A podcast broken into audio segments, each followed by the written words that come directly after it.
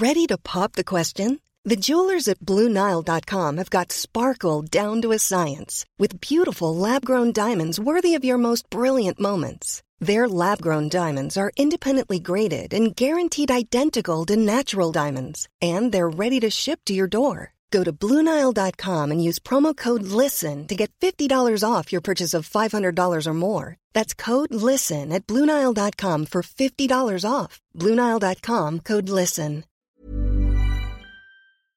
Hi, I'm Lawrence Dallaglio, and this episode of the Evening Standard Rugby Podcast is brought to you in partnership with Q B E Business Insurance. Q B E is one of the world's leading insurers, and they will help your business build resilience through risk management and insurance solutions. E S Audio.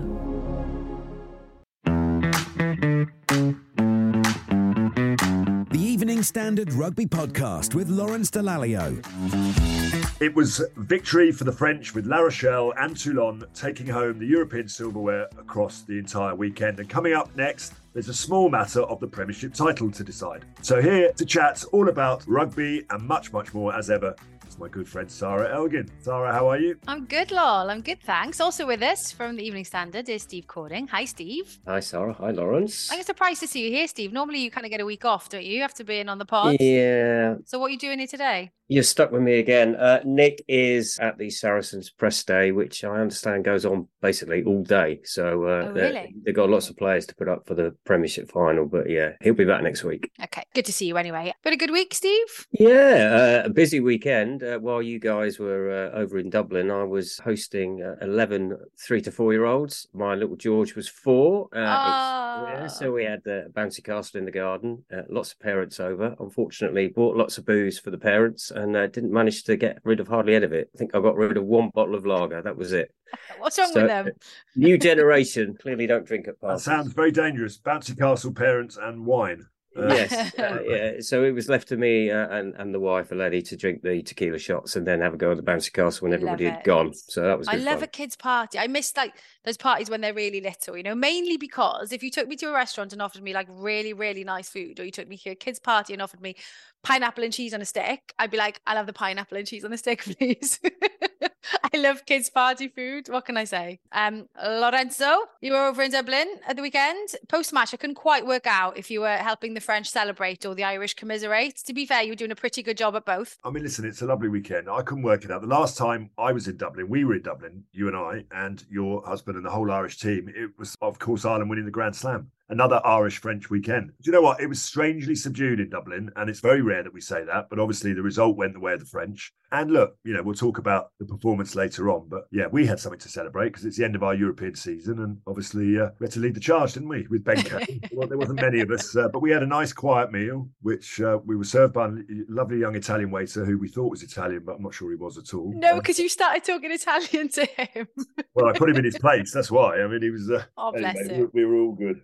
Yes, it was a nice evening. Okay, right. Well, our guest this week is a former player who holds the record for the fastest try scored in a Premiership game, just eight point two eight seconds, which he achieved during his time with Leeds Tykes. Since his playing days, he's gone on to become an accomplished coach, becoming the youngest head coach in the top two tiers of English rugby when he took charge of Rotherham, aged just thirty. He then spent seven years with Wasps, including three as head coach, and after a spell with the Scarlets, he's now looking forward to starting the new season in the West Country as he becomes the backs coach at Bath. It's Lee Blackett. Hi, Lee. Hi, how are you?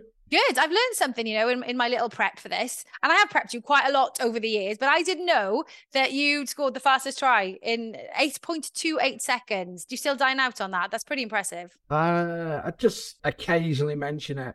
Uh, it's the only thing I achieved, you see, as a player. So oh, shush. If you notice, in seven years of coaching in the Premiership, we've never kicked short to get the ball back because there's no chance I'm allowing a team I coach to try and beat that record. Defeat it. That's brilliant. Love that. Now, Lee, we're going to talk to you about life, obviously, with the Scarlets and um, your future plans with Bath. That sounds like a really exciting move. But before we do, obviously, let's talk Wasps. No getting away from the recent news about Wasps, a club we both love. Um, devastating week for them, actually. Although, bizarrely, there might be a reprieve on that front, which... Uh, I don't want to talk about necessarily until it happens. But um, twelve months ago, I don't think any of us would have imagined that the state of affairs for the club. They've been at the heart of English rugby for over one hundred fifty years. Obviously, life moves on for a lot of the players playing across, you know, Europe and in clubs in the Premiership. How hard was the fallout from that whole situation for you personally? Because you've obviously had to deal with everyone else, as well as dealing with your own sort of personal feelings towards it and your own personal situation.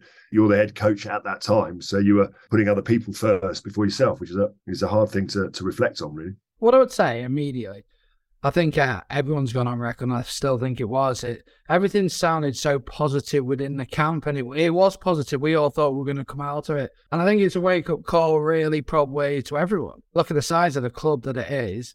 Anyone can go.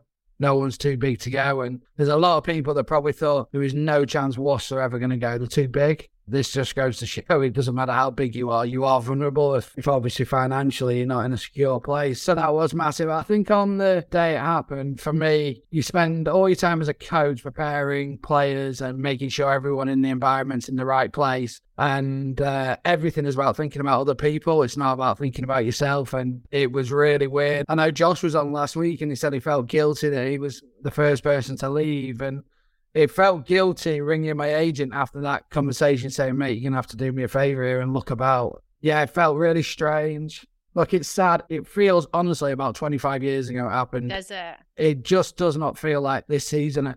I've been recently looking at a load of stats on the, the U R C and looking from stats on the Premiership and seeing where the game's going. And then when you look at those stats, Wasps and Worcester are still in them. And uh, it feels strange to just see that. Lawrence, when we were talking to Josh last week, we were still obviously hoping that there was still a possibility of playing in the Championship, but that, that now seems to have gone. I mean, um, how did the news hit you last week?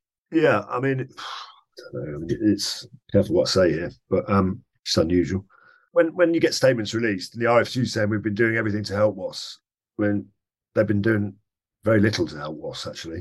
Um, and so when you say we've done everything to help Wasps, and help Worcester. I mean, I'm not sure who's writing that because it's uh, it just pulled that out of thin air, actually. The phone has been very quiet for quite some time. And the reality is that rugby is a busted flush, as it has been financially for quite some time. And, you know, people obviously only want ten teams in the league because if they wanted something different, they'd create something different. That's the reality. Um, if you want to let brands like Wasps and Worcester go, and I, I mentioned it when it first happened about Wasps, you know, you've got a very, very strong brand there that's got very good Premiership rugby pedigree. It's given huge amounts to the game. And if you want to move forward without them, good luck to you. You know, Wasps couldn't go to investors to get money to come into the club if they don't know what the structure is for the Championship and they don't know what the structure is for the Premiership. And the R F U and P R L couldn't give them that. So, you know, if your funding for the Premiership is four and a half, five million pounds per club, and your funding for the Championship is fifty thousand pounds, that's quite a difficult thing to bridge, isn't it, really? So things will move on. At the moment, Wasps are back in the lowest league. And look, if we have to play and get promoted ten years on the trot, we'll do that. Because, as I said to you before, it's a strong group of people. There's a lot of very influential people within Wasps, and uh, and they'll come back. But I'd, I'd watch this space. It's not quite all over just yet.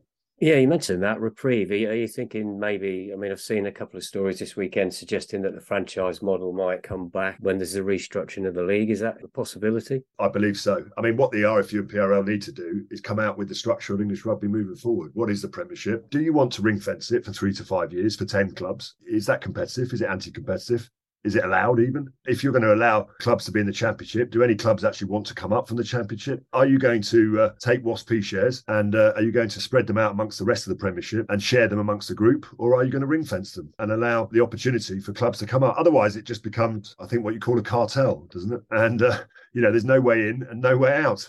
Lee, what's your take on it? I mean, what do the authorities need to be doing to kind of prevent more clubs going under, I suppose, and to provide a robust structure for the future of the game? Loads of people have asked me that question. Honestly, I don't know. Do you not know because there is no answer like that at the moment? I think a load of people uh, throw things about and saying it's broken and needs changing. But how many people are coming up with ideas to change? I actually don't know. I don't know how to. I've not spent enough time looking at it. I'm probably just too involved in trying to do a good job within the game itself to think about the game as a bigger picture, but it definitely needs a look at, doesn't it? That's for sure. I think it's got to be it. Look at the, just look at the scenes back in La Rochelle this weekend. How good's that? We want that here, don't we? We want I know, those we do. Here. I know. It could, it could I, happen as well if you, I mean, the game, the game needs to grow here, needs to change here. and it's not going to change by keeping it the same. You know, we can't have all of our international players away for half the season. So, you know, let's come up with a structure where something has to give. That's the reality. The only way we're going to get a season and a structure to move forward is if something gives. And at the moment, everyone's fighting for the same land grab, be that money, be that players, and everyone has a little bit too much of a vested interest in themselves and not in how to grow collectively. Obviously, with London Irish in deep trouble again at the moment, Lee, could you see a scenario, talk about coming up with a, a plan where the best of the Premiership play in the U R C? And if the Irish Union do bail out London Irish, could they potentially go and play in the U R C next season? There was rumours, wasn't there, of Ealing doing very similar, taking over potentially the Ospreys by the year. So there's obviously uh, there's opportunity. I think the U R C would probably love an English team or a couple of English teams in that league. So yeah, I could see it. I think anything's possible at the moment, this moment in time. I mean, you wouldn't have said a few years ago South African teams are playing the European Champions League. No. So.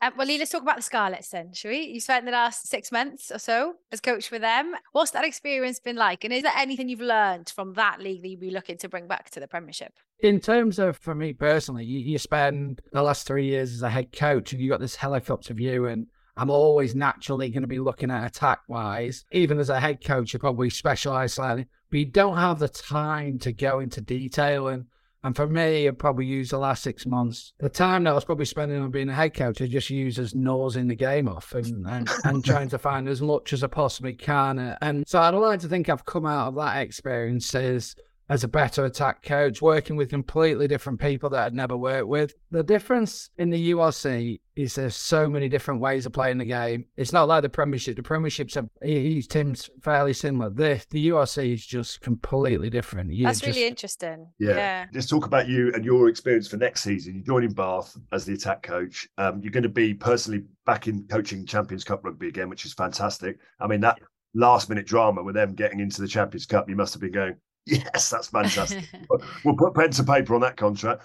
And then you've got Finn Russell, who is uh, one of the leading players in the world, but just a, you know, a brilliant player to when you think about attack. Uh, what are you looking forward to most about that? Is it working with a new group? Is it working with a new group of coaches? The next move, and I know you can't be picky in terms of generally your roles because there isn't that many coaching roles out there, but there was a couple of opportunities that came up.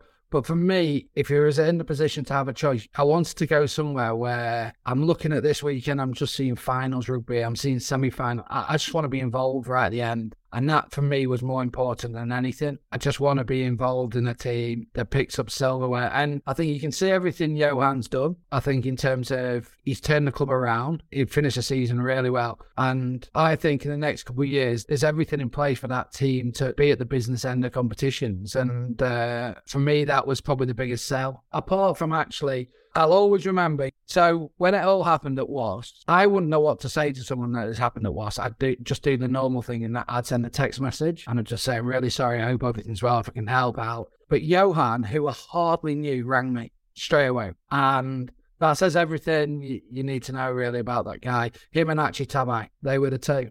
And two guys I didn't really know that well. I just knew I come up, coming across them as coaches. But don't get me wrong, everyone else sent text messages. I probably would have done the same. But those two guys, I, I'll just never forget that. It was immediate. It was that night. And uh, it says a lot about those guys. So, well, the one that makes them, you know, exceptional human beings, but they were obviously scouting you long before that. Then, well, to be fair, Johan did describe you as someone with a very high I Q last week. So oh, no, right, wonder, you, yeah. no wonder you're saying nice things about him. I would too. He must have said rugby I Q. He can't say. He did say. He did say rugby I Q. I, I didn't put that in because yeah, it sounded better. Just high I Q. Are you going to be moving down to the West Country, Lee? Because you commuting to down to yeah, Scarlets. That's yeah, a long, so, long drive. Yeah, that is. But you, you know what?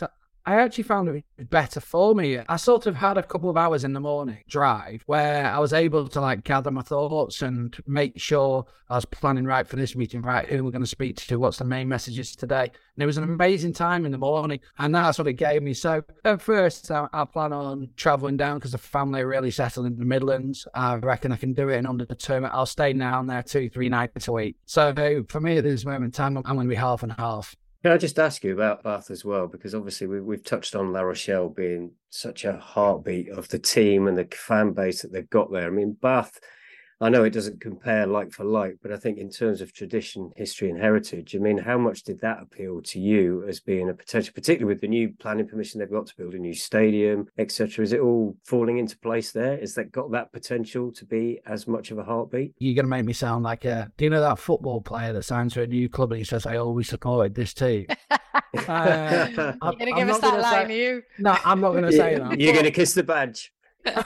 What I would say is it was my favourite away ground in the Premiership, and it's so unique, and I think it's because we always stayed in the city centre, we always walked to the ground, and it just came to life on match day. As you walk around, everyone's in Bath shirts, and it's just like, this is a proper rugby town, man. So I've always had that, and maybe because I think we probably had nine visits there and we won eight times or something during the test. It, it always helps when you win as well. So you maybe get blinkered by that, because generally I hate going to Exeter and Saracens, but I'm not over the greatest records there. So, but it is, it's got that history. It's sold out more than it's not, and financially, it's everything in place to, to be a successful club. Lee, we wish you all the very best with that. Before we let you go, Tackled is our little uh, series of questions. Uh, nothing to worry about, obviously.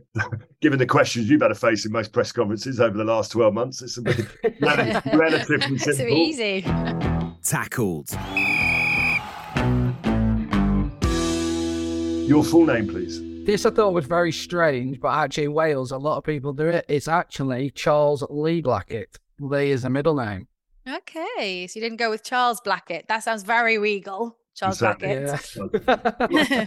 We call him Chaz. It's a bit more northern. Yeah, yeah. Uh, speaking of which, your favourite takeaway? Chinese. Ooh. I mean, obviously, your playing days like mine are long behind you. What do you have for breakfast these days? Do you know what? I'm trying to not eat breakfast as much as possible. But if you asked me this morning, it was two poached eggs on toast. What's the best advice you've been given, either in rugby or in life?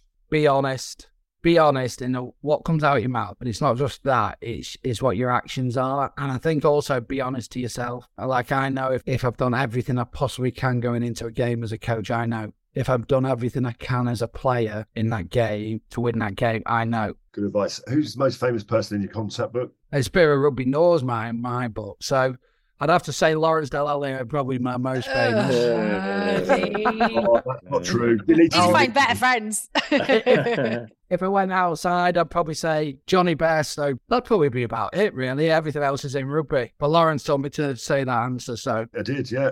uh, who would play, we, I think we know the answer to this. Well, Sarah did, anyway. Who would play you in a film about your life? I actually wouldn't know. So I'll oh, give him the answer. Who, Woody Harrelson. I just see the, like, a little resemblance. That's your new nickname now, Woody. See if I can get it to go. When you played or when when you're coaching, who's the funniest person you've been around? Who makes people really giggle every single day? Just because of how brutal he is.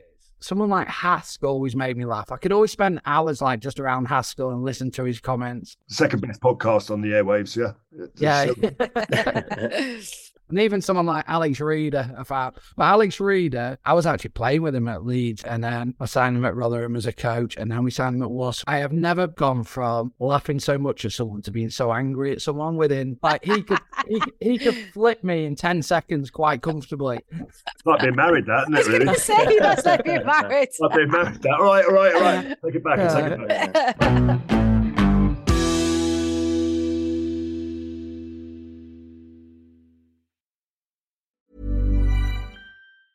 Hi, I'm Daniel, founder of Pretty Litter. Did you know cats tend to hide symptoms of sickness and pain? I learned this the hard way after losing my cat, Gingy. So I created Pretty Litter, a health monitoring litter that helps detect early signs of illness by changing colors, saving you money and potentially your cat's life. Pretty Litter is veterinarian developed, and it's the easiest way to keep tabs on your fur baby's health right at home. Go to pretty litter dot com and use code ACAST for twenty percent off your first order and a free cat toy. Terms and conditions apply. See site for details. I'm Sandra, and I'm just the professional your small business was looking for. But you didn't hire me, because you didn't use LinkedIn Jobs. LinkedIn has professionals you can't find anywhere else, including those who aren't actively looking for a new job, but might be open to the perfect role, like me. In a given month, over seventy percent of LinkedIn users don't visit other leading job sites. So if you're not looking on LinkedIn, you'll miss out on great candidates, like Sandra. Start hiring professionals like a professional. Post your free job on linkedin dot com slash people today. Hi, I'm Lawrence Dallaglio, and this episode of the Evening Standard Rugby Podcast is brought to you in partnership with Q B E Business Insurance. Q B E is one of the world's leading insurers, and they will help your business build resilience through risk management and insurance solutions. What's your karaoke song? What should you go to if you have to get up and, uh, and sing a little number for the, for everyone? Generally, the worst singer. So I actually do not have one. Lee, you're going to have to change that, mate, when you get... Well, I don't know what they're like at Bath, but you, I'm presuming, you, they're, presuming they're, they're going to make you sing something. So you better, you've got all summer to work it out. I know, I try and plug something, but honestly, I am the worst singer. That's the point of karaoke, isn't it? You're supposed yeah, to be the worst exactly. singer. Exactly. Growing up for you, rugby's obviously a big thing. Who, in your opinion, was the best, or who is the best rugby player, or was for you, the reason why you took up the game? You thought, yeah, I'm going to have a bit of that. Do you know what? I think the best rugby player I've seen, and I know he's young now still, is DuPont. He just changes games. He's doing things that other people haven't done, and I know it's recent, I know he's got a long way to go to become the best ever, but the influence I'm, I'm seeing on games, I one of my first early memories was well to see what Jonah did at ninety-five World Cup and how special he was then in that competition. Very good. And then final question, your most memorable rugby moment in your career, and I'm sure you're going to have many, many more. What has it been to date? Probably say, as a player, and this probably says a lot about my playing career, it was a relegation clash between uh, Leeds and Worcester. It was a massive game, and we had to beat Worcester to stay up, and the emotion that was going into that game in the week uh, was pretty special. So that probably says a lot that where, where I was fighting in my career. And then probably as a coach would be obviously taking over from Di, winning thirteen out of fourteen games and beating Bristol in the semi-finals. And I know there was no crowds, but that period of beating them, coming in on the Monday, having fifteen people in total in the environment out through COVID tests that week, thinking that we had two weeks to train at Exeter, who were going to play the Champions Cup, to then spend ten days out the environment, and then rock up, have one session and lead into a Premiership final is an insane period. I'd love to say that was a really good memory. That was a that was a tough period. Well, if you if you could do that, you could do anything, Lee. So I'm sure it won't be like that. So well done to you. Listen, uh, it's been a, a real privilege and a pleasure. Thank you for joining us on the pod. No, thank you for having me. It's been great to chat with you. Uh, we wish you all the best for your new role at Bath. I've no doubt you're going to do fantastic things with the boys down there, and we can't wait to see what the new season brings. Thank you very much. Cheers, Al. Thanks a lot, everyone. So as you mentioned earlier, Lol, it was um, a weekend of celebration for the French as Toulon beat Glasgow forty-three nineteen on Friday night to take the Challenge Cup before Saturday's showdown between Leinster and La Rochelle in the Champions Cup. But it was a dramatic comeback from Ronan O'Gara's men. That's probably putting it lightly, isn't it? We saw them beat Leinster um, and earn them back-to-back titles. La Rochelle, seventeen points down, just eleven minutes into that game. But the final score saw them take the win twenty-seven twenty-six. Lawrence, as we mentioned, you and I were there. What a game it was. What an atmosphere it was. It was about as, as entertaining as rugby gets. Yeah, it really was. First of all, let's talk about the game and the actual atmosphere and the occasion. I think um, for me, it's the greatest club competition in the world. It's probably one of the best rugby competition, sports competitions in the world. If you're lucky enough to be there, I thought the atmosphere was superb. It makes Twickenham... Well, it, it just creates a bit of competition. Let's see what let's see what English rugby can put on eh, this weekend, because that was the best of European rugby, the best two teams, repeat of last year's final. It's an international match, but it has the atmosphere of something completely different, because as much as we all love international rugby, and I was lucky enough to play for a very long time, the best atmosphere I ever had was in club games, because you got the crowd, you got the, the colour in that stadium, Sarah, was amazing, wasn't it? And then the noise. Yeah, it was. So it, I just think that that is the benchmark for everyone else to aspire to. It's better than international rugby. And people won't like to hear me say that, but it's just a fact. And uh, the Premiership pats itself on the back. Well, let's see what you can do this weekend, because uh, I've been to a few games now away from England, and I hate to say it, but the atmosphere has been a lot better. Well, talking about that, La Rochelle, my word, three a.m. in the morning, two thousand fans turn up. Yesterday, the scenes were just unbelievable. I think we've just got to, you know, talk about the enormity of what La Rochelle have done, really. You know, Leinster are a brilliant side. To win any competition is tough. To go away from home and win the final away from home is really tough. To do it against a side that is as good as Leinster is, which is effectively the island team, I don't think anyone can underestimate. I think it's probably the best final I've watched, as in European final, for quite some time, because of the challenge that Ronan O'Gara was up against. Everyone just expected Leinster to turn up, win the game, put the fifth star on the shirt. But uh, I just thought the enormity of the challenge probably makes it the best European Cup win, maybe up there with Leinster beating Northampton. Do you remember that? And and that's what Leinster fans have to remember, that they broke Northampton's hearts in Cardiff with probably the greatest comeback for quite some time. And I just think it, it was a match that had everything. So uh, I was thrilled for La Rochelle.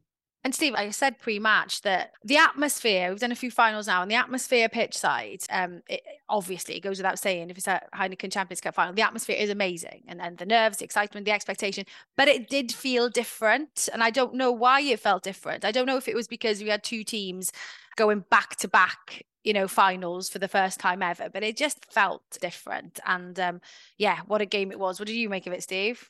Yeah, I, I mean, I have to say that I think those first, what, eleven, twelve minutes probably, I mean, we've all said it, it's probably the best rugby we've seen played by one team ever in the history of rugby. I mean, the fact that there were set moves that they'd obviously planned in advance and they knew where that gap was going to be in the line out, and then they followed it up. And, and it just seemed like it was going to be almost that perfect scenario. But you always got the feeling La Rochelle were the defending champions. They know how to play rugby. It wasn't going to be one-sided for the entire game. Their time was going to come. And when it did come, they took the opportunities that they had. Now, I'm going to sound slightly contradictory because I know I said last week that I don't like the style of rugby that they play. However, I have to concede that not only did they use such a physical approach, but there was also so much skill on show. I mean, even from the likes of Will Skelton, who was doing offloads out of his backhand, it was just superb. I mean, as an occasion to watch on T V, I mean, I have to agree that in terms of excitement, noise levels, the anticipation that was all there and the drama at the end, it was just superb. It was really interesting to hear what Ronan O'Gara was saying after about that halftime chat. He gives such good insight, doesn't he, guys? And the fact that to hear what was going through his mind of like what to say and what not to say to his team during that halftime talk, I thought that was amazing. Well, I mean, I think things probably haven't changed enormously. I mean, let's just applaud Leinster for what they did in that opening twenty minutes. It they were incredible, incredible. Yeah. I mean, they came out, they were ferocious in the tackle. You know, Caelan Doris, Ringrose, um, you know, Henshaw. The tackling across the board, they would, I mean, they, and you just saw it. We were sat close together, so I just thought, this is only going one way this game. I mean, wow, they're going to win, and they're going to really win well. And so to recover from that situation, to be seventeen nil down, and Ronan O'Gara is suddenly thinking, what am I going to say at halftime? And it was probably very different five minutes before halftime than it was two minutes before halftime, because, of course, they came up with a try just before the half, and he probably changed his halftime team talk to be only nine points down, having been annihilated in that first half. Probably felt like a little victory. And uh, I just think Ronan O'Gara, what he's brought to that side is one, a conscience, a psychological conscience that they now understand how to prepare for big games mentally. And it's about preparing yourself, but also an honesty, a rugby intelligence. I mean, a, I don't know if you've seen subsequent interviews that he's done, but he asked, you know, people to bring in little mementos into the changing room, you know, stuff that really makes it personal. Ronan O'Gara's mother was on the pitch after the game. You know, she's not been very well. She had a fall some time ago. She missed last year's final. And when you start to make it personal, it becomes very powerful. You know, you know me, I get very emotional about these things, but it is about that. It's about the personal journey. So, yeah, look, I was blown away really by the performance that they produced in the second half. Probably one of the greatest performances, similar to Leinster in, in, uh, in Cardiff. So it It was fascinating. Yeah, and there were some magnificent performances in Dublin. So who are you choosing for your Player of the Week this week, gents? Player of the Week with Q B E Business Insurance. Be prepared. Who wants to go first? Lawrence. There were some amazing performances. Gregory Aldrich won the European Player of the Year, but I'm actually just going to go for Ronan O'Gara because it has to be him. I mean, what he's achieved with that team, what he achieved that week, and he did it quite mischievously as well. And he turned up for his twenty-four hour press conference the day before the game in a red shirt, you know, knowing full well that, you know, the red and Munster going back to the heart of Leinster. I think the way he set his team up, you know, the way he spoke all week, what he did beforehand. Wow. I mean, greatest ever European performance in my mind. Ronan O'Gara.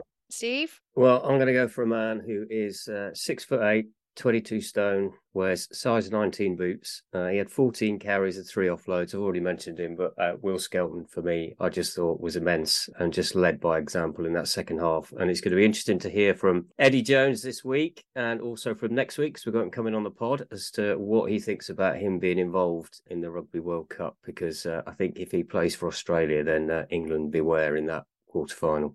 Yeah, absolutely. And for once, I'm just going to agree with both of you. I'm not going to like add anyone different into the mix because I don't think I can disagree. Um, yeah, Ronan and uh, Will Skelton. I think it was Sassy, wasn't it? They mentioned after the match, he said, I play with monsters. Um, yeah. Like he is massive. Like I always forget how big Will Skelton is um, until I'm standing next to him. And he is just, yeah, like you said, six foot eight, twenty-two stone. And um, he just dominates, doesn't he, basically? So yeah, I'm actually going to agree with both of you for a change.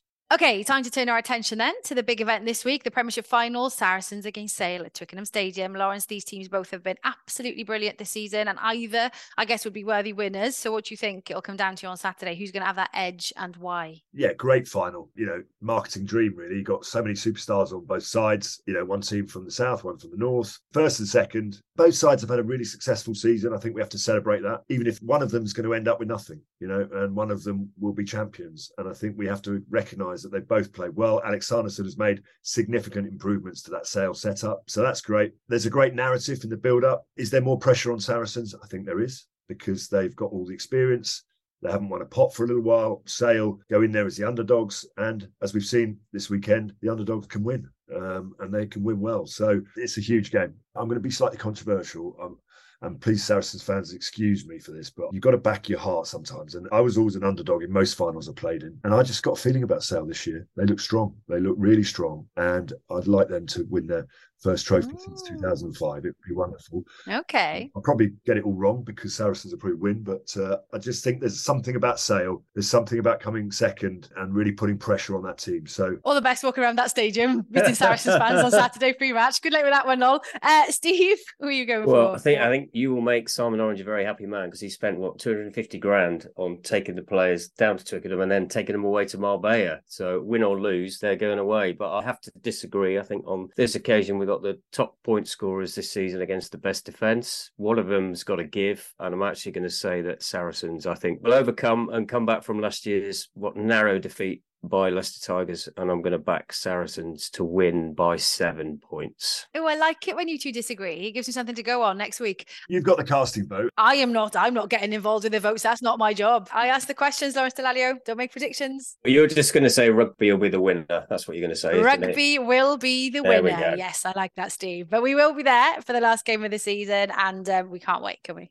In next week's pod, we'll bring you our review of the Premiership final from Twickenham. Plus, we'll also be joined, wait for it, exclusively by Australia's head coach, Eddie Jones. So that will be an interesting conversation, we hope, and you won't want to miss it. So until then, my thanks to Sarah and to Steve and to our guest, Lee Blackett, and of course to you for all listening. The Evening Standard Rugby Podcast with Lawrence Dallaglio.